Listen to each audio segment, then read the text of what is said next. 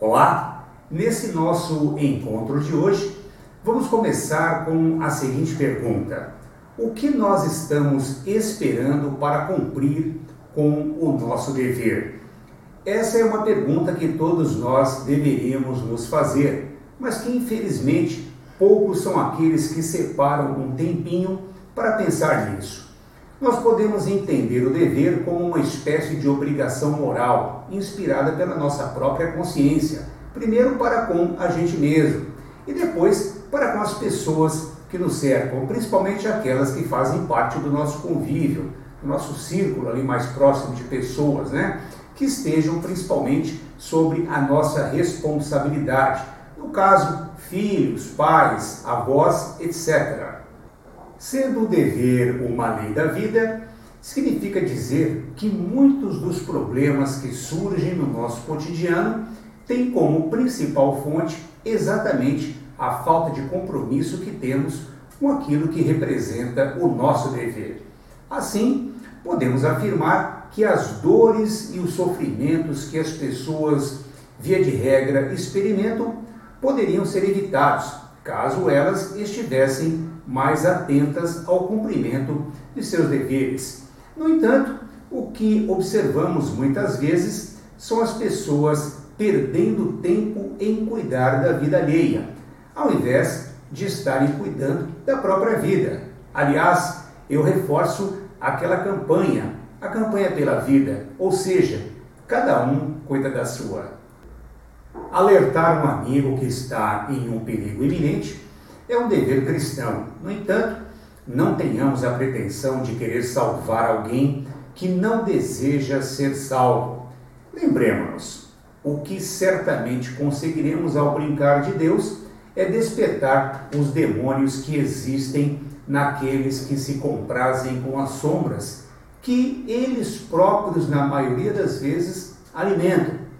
Não tenham dúvida disso. Então, o melhor que temos a fazer é estarmos atentos, cautelosos e manter a prudência para não sermos tentados pela nossa própria incúria e acabarmos caindo em armadilhas. Existe uma espécie de ilusão de que vamos conseguir mudar alguém ou fazer com que uma pessoa possa se consertar, vamos dizer assim. Mas, lamentavelmente, isso não passa de uma ilusão mesmo. Até porque se existe alguém que a gente consegue mudar, esse único alguém somos nós mesmos. E mesmo assim nós sabemos que existem coisas que nós vamos postergando e outras que resistimos mudar, seja por orgulho, teimosia ou simplesmente porque não queremos mesmo. Então fica o alerta. Nascemos com dois olhos voltados para frente. E por incrível que isso possa parecer, muitas vezes essa condição não nos é favorável. Naturalmente, porque nem sempre estamos dando atenção àquilo que de fato nos interessa. Costumamos nos distrair com as imagens que passam pela nossa vista, nos encantamos com as coisas do mundo, nos apaixonamos iludidamente inspirados pela nossa própria incúria, e tudo isso vai fazendo com que a gente perca o foco da própria vida. Eu costumo dizer que já temos muita coisa para nos preocuparmos. E, na minha humilde opinião, as principais são a nossa saúde, o nosso trabalho e, sem dúvida nenhuma, a nossa família. Talvez você possa estar se perguntando: isso não é egoísmo, ou seja, nos preocuparmos somente com a gente mesmo? Somente com a gente, sim, porém não é essa a ideia que me refiro. Me refiro aqui a aprendermos a olhar primeiro para a nossa própria vida e assumirmos as responsabilidades que são exclusivamente nossas. Ocorre que, não raro, ficamos esperando que alguém tome a iniciativa primeiro, e isso certamente acaba gerando problemas que poderiam ser evitados caso nós tivéssemos uma postura proativa. Mas para as pessoas mais acomodadas, fica o questionamento: por que fazer hoje o que eu posso fazer amanhã, certo? Porém, um outro ponto de vista deve ser observado. Existem pessoas que são muito proativas e acabam tirando a oportunidade de outros fazerem algo. E aí, depois elas reclamam que os outros não fazem nada.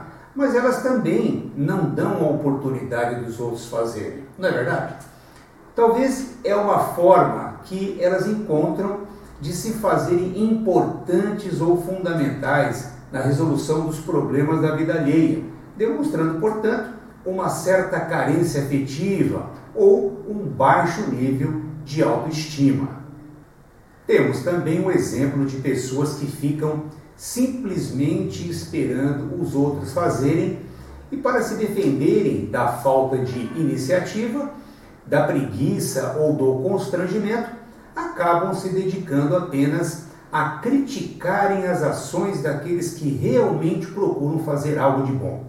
Criticar é mais fácil e acaba servindo de um escudo de defesa psicológica no sentido de se acobertarem da falta de responsabilidade, de compromisso e assim passam a viver preocupadas apenas em desqualificar os outros.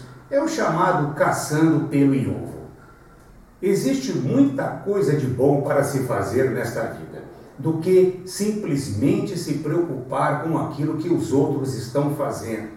O negócio então é olharmos para nós mesmos e nos tornarmos mais crítico para conosco e, sem dúvida nenhuma, mais indulgentes para com os nossos semelhantes. Aquela pessoa que vive procurando defeito nos outros para maldizerem, tenham a certeza, elas estão, na verdade, se escondendo delas próprias. Uma pessoa consciente não perde tempo com isso. Ela está mais preocupada em corrigir o seu próprio comportamento. Então, tenham cuidado. Não empreste seus preciosos ouvidos a esse tipo de gente, porque quem fala mal de alguém para você, certamente falará de você para esse outro alguém. Basta, para tanto, uma oportunidade. Portanto, pessoas assim não merecem o seu crédito. Transferir as responsabilidades que são nossas apenas dita a nossa falta de responsabilidade com os nossos deveres. Se de fato queremos experimentar uma vida equilibrada, o caminho é nos fortalecermos através do cumprimento daquilo que nos compete fazer. Se compreendêssemos essa questão, certamente não esperaríamos pelos outros. Ao contrário, seríamos nós o primeiro a tomar a iniciativa e, com isso, estaríamos desenvolvendo as nossas capacidades ao invés de deixá-las adormecidas. As pessoas são infelizes muitas vezes porque não se dedicam a utilizar bem o tempo que têm com os recursos que possuem. Com isso, vão se tornando pessoas introspectivas, melancólicas, angustiadas, tristes e, por que não dizer, depressivas. Viemos a este mundo, sem dúvida nenhuma, primeiro para viver a vida e, claro, conquistar a nossa evolução material e espiritual. Viver a vida representa passar por ela e não ela passar pela gente. E para viver a vida é preciso vontade de experimentá-la, degustá-la. E isso só é possível quando nós saímos do ostracismo, da preguiça e da falta de iniciativa. Para muitas pessoas, falta coragem e boa vontade. Hoje temos observado uma espécie de síndrome da timidez para algumas coisas que representam sair do próprio mundo e se expor a favor de algo ou de alguém. Por outro lado, quando existe um interesse particular, aí as coisas mudam. A timidez dá lugar ao egoísmo, mostrando o quão a criatura humana ainda carece de amadurecimento espiritual. Não nos iludamos. Alguém que ainda não se preocupa em cuidar de si mesmo, certamente não saberá como cuidar de mais ninguém. Observaremos pessoas com o intuito de ajudarem, mas em alguns casos essa atitude será inspirada por motivos que muitas vezes desconhecemos. alguns deles servindo de fuga para algum cenário que ela queira se afastar, ou numa tentativa de evitar se confrontar com situações que possam causar algum tipo de estresse emocional, por exemplo. Isso é compreensível e deve ser naturalmente respeitado. Afinal de contas, estamos aí todos lutando para driblar as nossas dificuldades mais íntimas.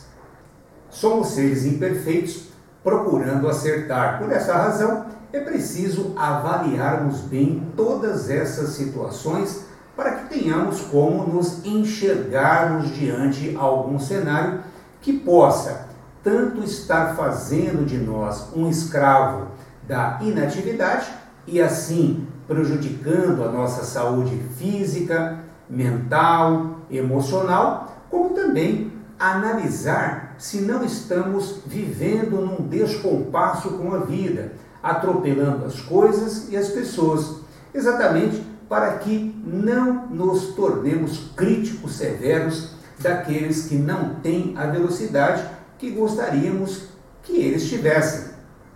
Nesse sentido, a receita, se é que ela existe, para que evitemos maiores aborrecimentos, está em nos mantermos focados em nossos compromissos e assumirmos com as responsabilidades que são nossas. Todo mundo quer ser feliz nessa vida, mas para que isso ocorra, é preciso aprender primeiro a partilhar com o mundo e com as pessoas tudo aquilo que você gostaria que a vida lhe desse. Então, mãos à obra, faça a sua parte e lute por conquistar os seus sonhos. Muito obrigado pela sua atenção e que você esteja cada vez melhor.